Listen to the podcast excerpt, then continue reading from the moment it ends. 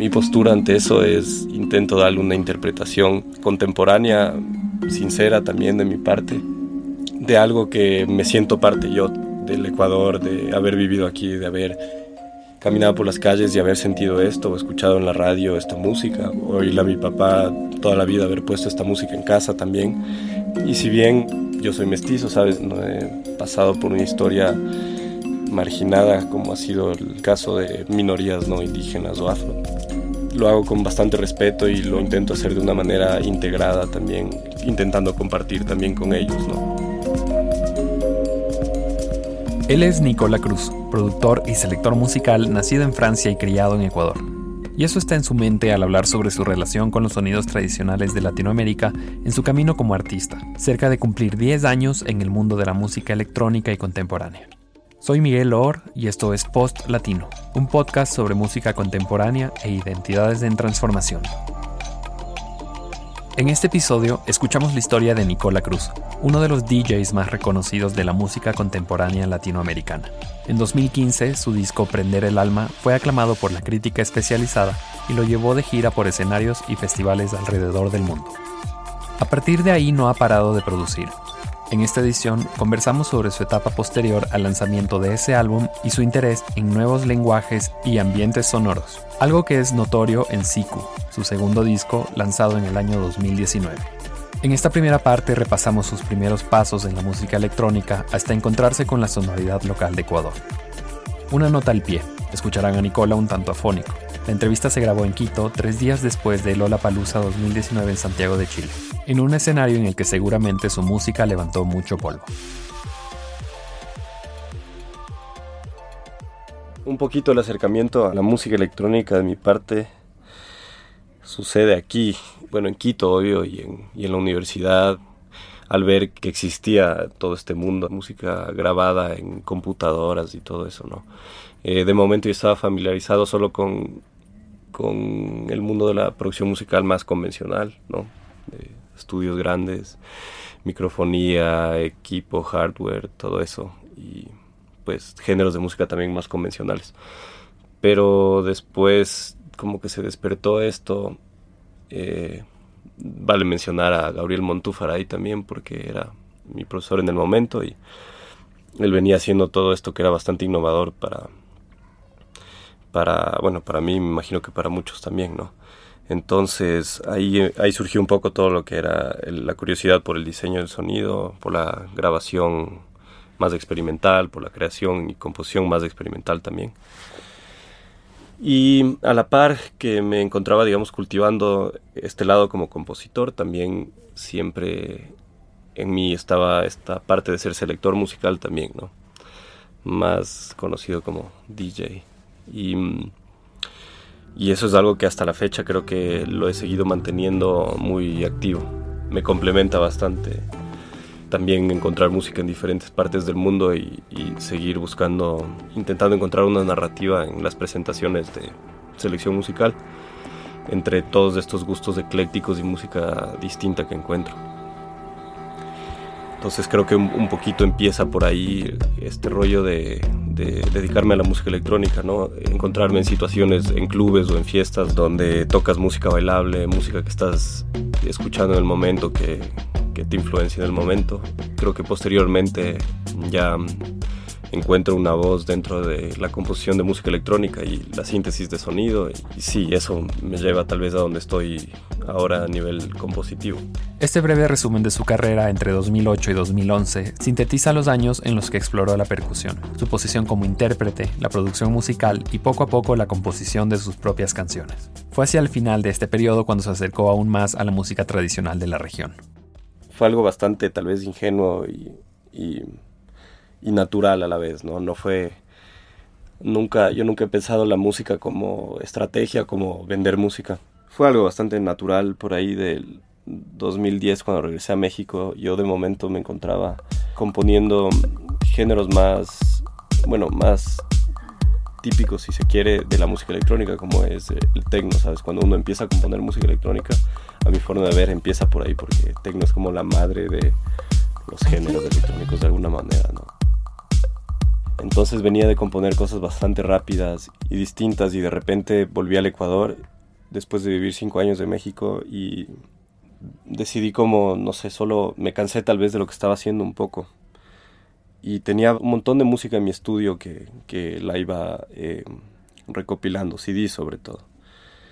Y me acuerdo que empecé a, a samplear un poco de eso. El sampling es una gran porcentaje de la música electrónica, ¿sabes? Como es una herramienta al igual que sería una guitarra una batería, el sampling.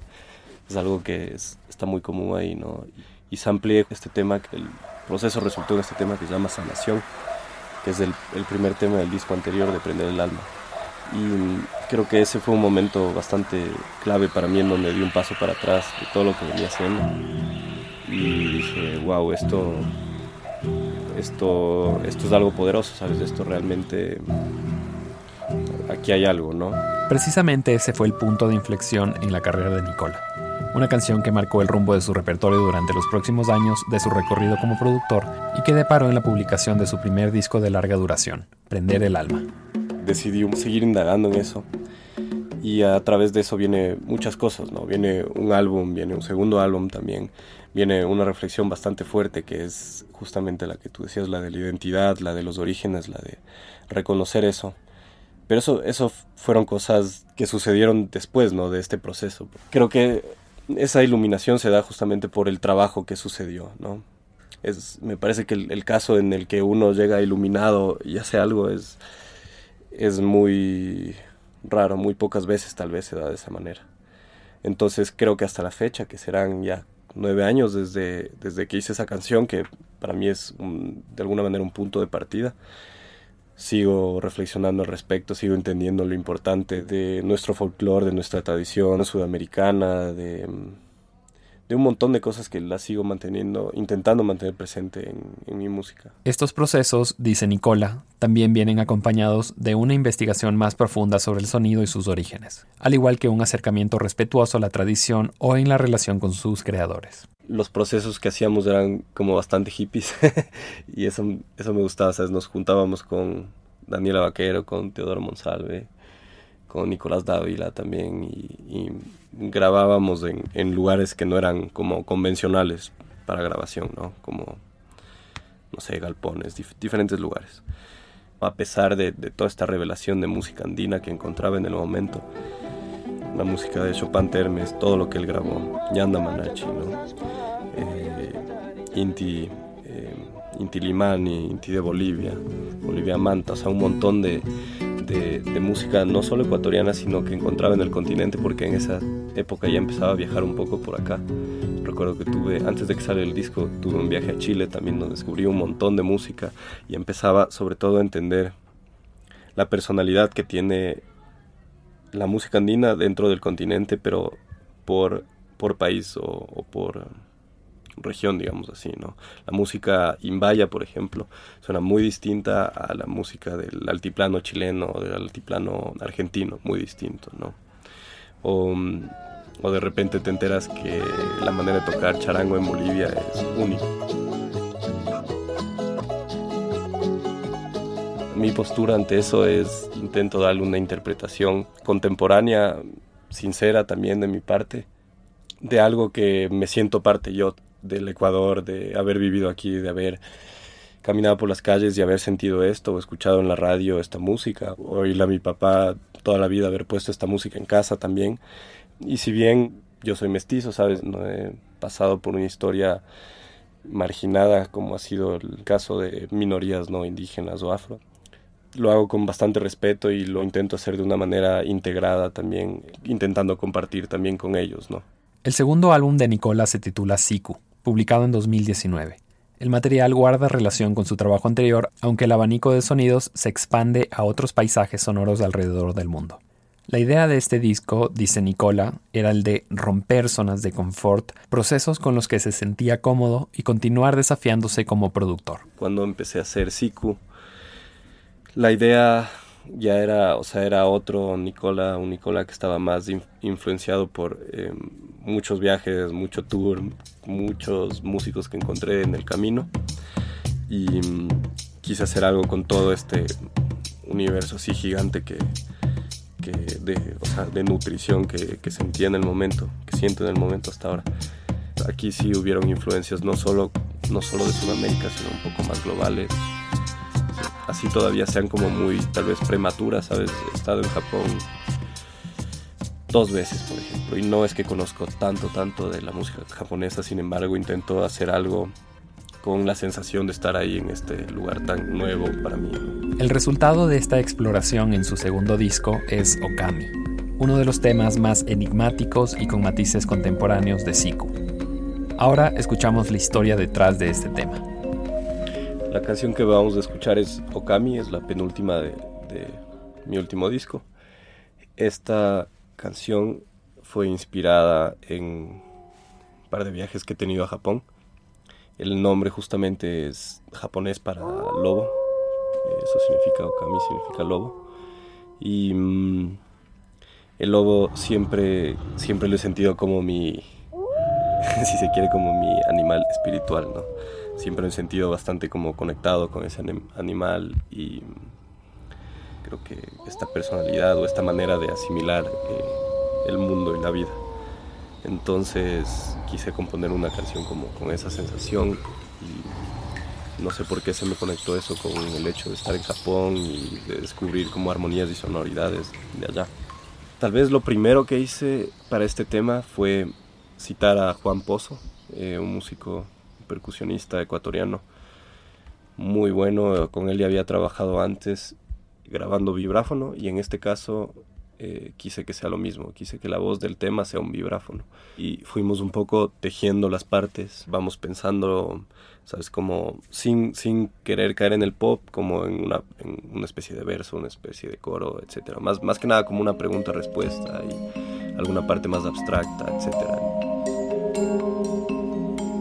Ese día llovía y en el estudio de la universidad se escucha la lluvia, entonces se metió un poco la lluvia por los micrófonos y le da, le da un brillo, como que la lluvia ecualizó al vibráfono. Eh, si le ponen bastante atención se van a dar cuenta de eso. Hay un complemento como hipersónico súper bonito en las grabaciones de vibráfono. No, no, sé, todo estaba tan, te digo, tan cálido y, limpio y claro que se escucha hasta la grabación, hasta la, la respiración de, de Juan en, el instrumento.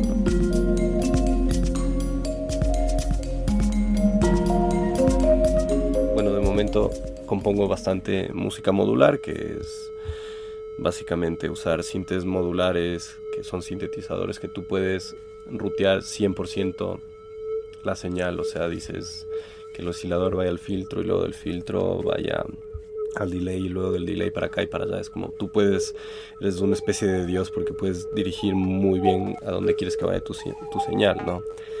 Eh, eso un poco me ha hecho reconectarme con mi lado de, de diseñador sonoro que tal vez lo había dejado de lado un tiempo. lo que hice fue el vibráfono, lo pasé por este sintetizador modular y hice varios tipos como de, de reversas o de pequeños glitches que armonicen eh, la melodía principal.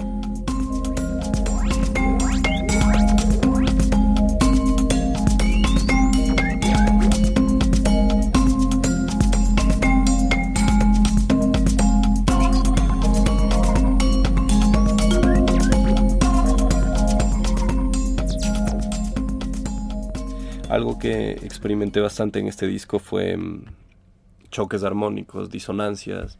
Me estaba dando cuenta que mm, hasta la fecha creo que me pasa un poco me, que mm, soy muy consonante al momento de acercarme a mi música, en tipo y esto me parece un vicio de la escuela de música justamente y del mundo occidental. De, me siento a componer y digo, ok, ¿en qué escala voy a trabajar esta canción? Y entonces pienso las notas de la escala y digo, ok, por aquí me voy a mover, etc. Y tiene mucho, mucho sentido eso, pero luego te pones a pensar que la música electrónica es, se trata todo acerca de la experimentación, ¿no? es el desafío tal vez, es la, la antítesis del jazz, si se quiere. Em, y cosas te sonarán bien o tal vez a un oído recontraeducado entre comillas, tal vez no le suene bien, pero eh, no importa, es como yo creo que un rollo más de, ¿sabes? de sensación así interna. Yo le siento bastante nostálgica también la, la vibra, bueno, esa la idea justamente en mi cabeza tengo como un tono azul cuando escucho la canción y este es como esa especie de preámbulo que uno tiene antes de componer algo. Entonces en este caso tiene, te digo, es, un tono bastante azul nostálgico que trabajamos con Juan en la sesión de estudio y mm, creo que, no sé, creo que se logró súper bonito, en verdad, me parece, es, no sé, me, me quedé muy contento y movido por el tema. Escuchemos ahora el color azul nostálgico en Okami de Nicola Cruz.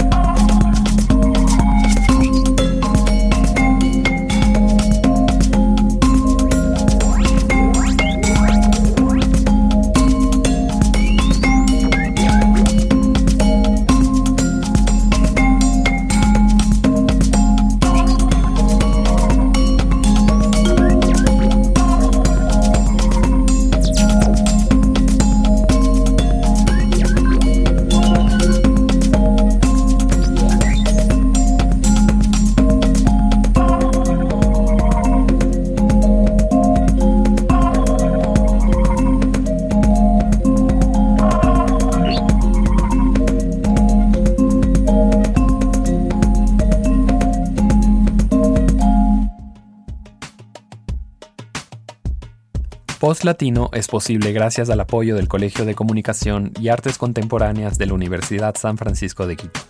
Este podcast fue producido por mí. Camila Espinosa realizó la edición, la mezcla y el diseño de sonido y Whitney Rodríguez colaboró en la transcripción de la entrevista. La canción principal se titula Tamilla y es de Auma. El tema de los créditos es la cumbia Penas Tribilin Sound Remix y es de Lascivio Bohemia. Ambas canciones aparecen por cortesía de Edmund Records. En el podcast también se incluyen extractos de las canciones Noise Within Us, Sanación y Siete de Nicola Cruz, Yaki Shunguya de Ñanda Mañachi y Salaque de Bolivia Manta. Por último, quiero hacer un agradecimiento especial a Nicola Cruz por su tiempo y permitirnos acceder a los sonidos más profundos de Okami. Mi nombre es Miguel Loor. Gracias por escuchar y hasta una próxima edición.